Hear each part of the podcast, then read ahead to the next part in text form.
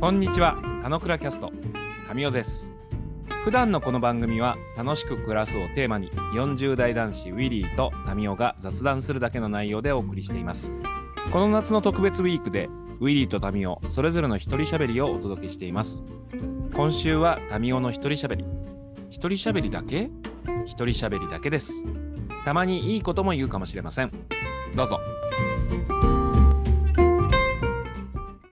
はい。田野倉キャスト、えー個人喋りの会、えー4日目ですね。えーこれまでタミオの楽しく暮らすヒントとして、えーやりたいことを書く、本を読む、そして差し飯をするということをお伝えしてまいりました。で、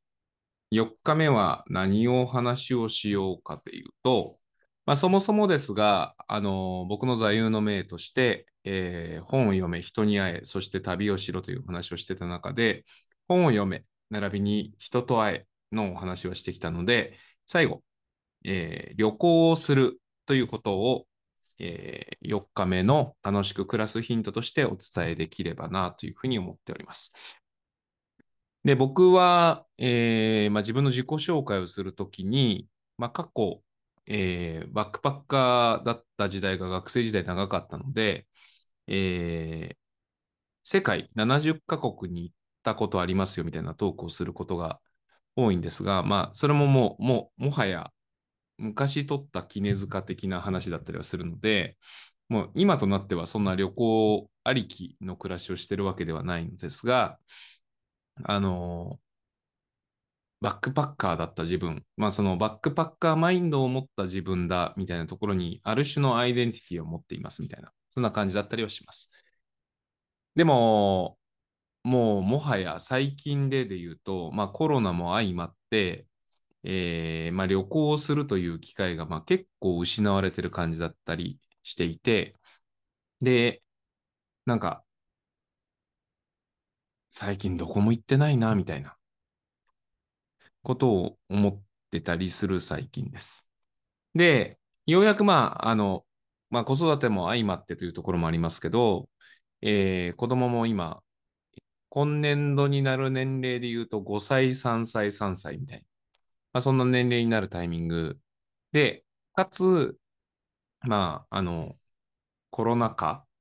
まあ、コロナが悪いというよりは、コロナにおける対処法が悪いというふうに僕は思ってますけど、まあ、それがまあ一段落ついてきた中で、今年は旅行行こうよというところを話をしておりまして、で、今年は、まあ、年初もあの家族旅行したいっていうところの、まあ、やりたいことを掲げていた中で、この夏に、えー札幌に、えー行くことに相なりまして、11月には沖縄に行く予定が立ってたりしていて、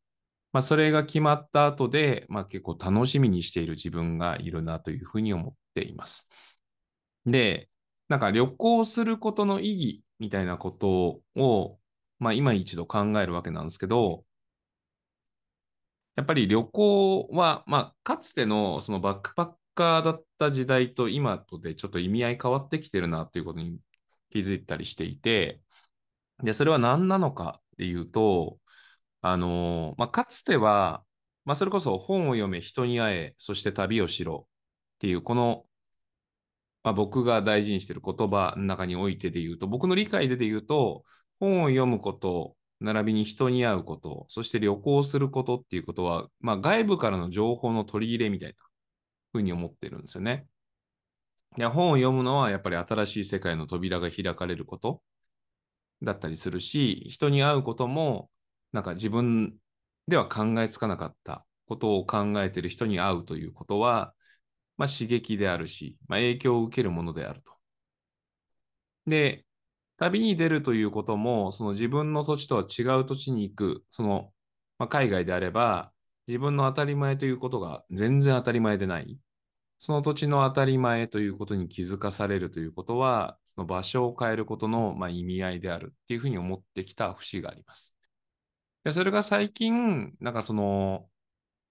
この旅行に出れなかった期間があったおかげで、なんか気づけたなというところで言うと、あの、旅行というものは、まあ、その日々のループ、的な生活を、あの、一旦離れることにつながる行為なのだということになんか気づけた感じがあるんですよね。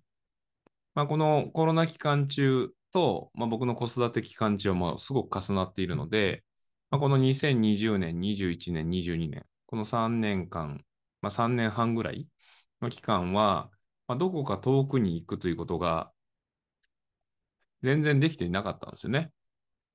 で、その中で、なんかその日々、場所的なもので言うと、まあ基本僕は仕事も、あのーうちも浅草で食住接近でやると決めたからこそ、基本的には浅草をベースに過ごしていて、まあそれは時折、あの、電車に乗ってどこか行ってミーティングしたり遊びに行ったりみたいなことはするものの、大方は浅草なんですよね。いや、それはそれで効率的にやっぱ暮らす中でで言うと、あのーまあ、子供を保育園に送ってって、そのまま仕事に入れるとか、えーまあ、仕事後すぐ家に帰れるとか、みたいな部分では、すごくメリットがあるものの、なんかこう、日常がやっぱこう、ループ的になっていくというか、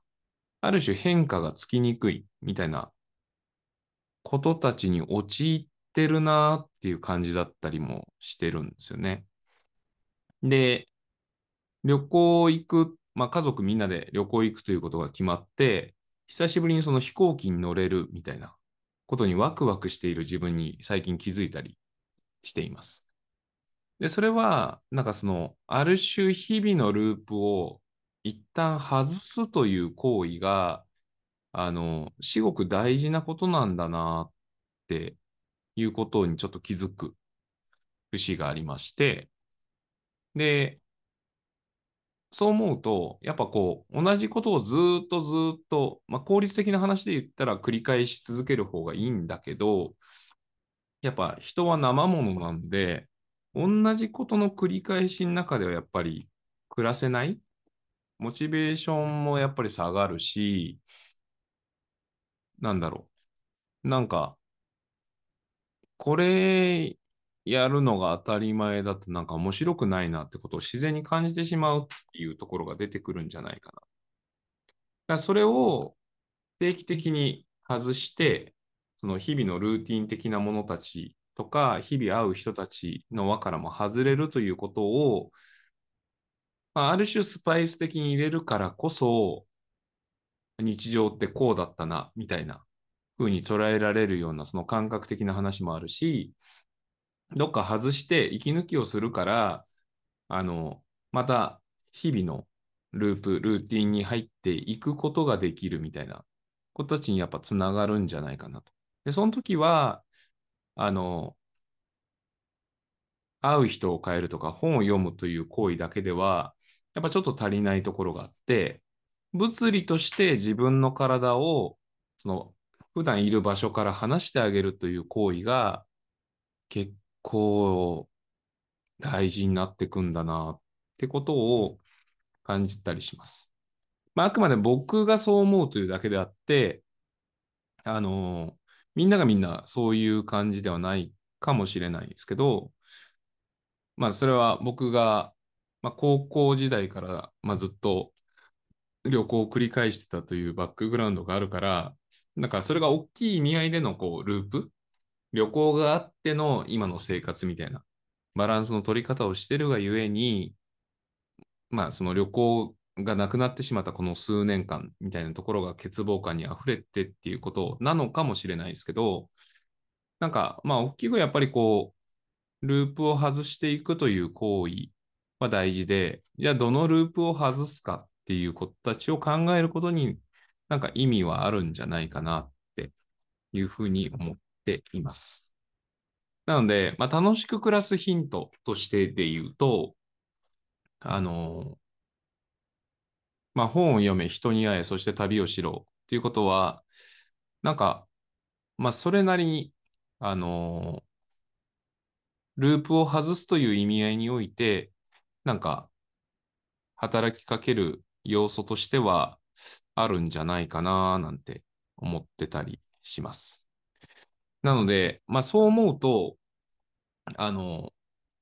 やっぱ、日々の暮らしの中にどう、その、外に行く、遠いところに行くみたいなことを組み込んでいくかっていうことも考えながら過ごすと、あの、メリハリが効く感じになっていくと思うので、あの、まあ、今単純にその飛行機乗って札幌行くとか沖縄行くみたいなことを楽しみにしてる自分がいるので、今後の生活の中においても、ここのターゲットにおいてこ、ここに行くから、まあ、それに向けて、まあ、仕事のやらなきゃいけないことのバランスとかっていうことも取りながら、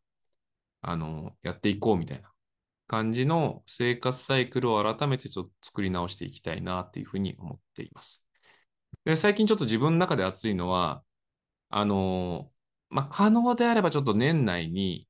あの、弾丸ツアーで、えー、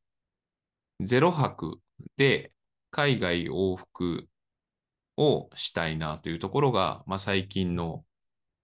頑張りたいところだったりします。あの、LCC でピーチがゼロ泊ツアーを出していて、えー、韓国ゼロ泊往復で1万500円。で、台湾往復2万円みたいなチケットを出していて、で、サーチャージ込みみたいな。まあ値段はさることながら、ゼロ泊で往復できるんだったら、今の子育て中のステータスの中でも、なんとか、あの、嫁とバランス取りながらいけるんじゃねえかなと思っていて、できれば、その韓国往復を年内にどこかで実現できたらいいなっていうふうに思ってます。なんかもう海外は当分出れないでしょうって思った自分がいたりとかするので、そう思ったところからすると、のピーチのゼロ泊弾丸ツアーの、まあ、ある種提案は、あ、なんかその自分の凝り固まっていた見方みたいなものを外してくれる感じがしていて、なんとか年内にそれが実現できたらいいなっていうふうに思ってたりします。えー、そのわけで、えー、民生が捉えるところの楽しく暮らすヒント、その4は旅行をするです。えー、皆さんに対する問いかけですが、皆さんが思う、あの、次に行きたい場所、もしくはまあ、今後行ってみたい場所はどちらだったりするでしょうか。まあ、このポッドキャストをきっかけに、どこに行きたいかみたいなことも、え考えるきっかけにしてくれると嬉しいなというふうに思ってたりします。ということで、えー、ヒントその4はこちらにておしまい。えー、折り返しました。残りヒント3つはどんなものが控えてるでしょう。それでは。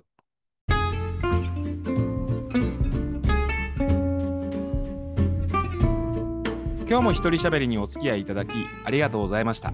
一人喋りってたまには楽しいですよね今日も楽しく暮らしましょう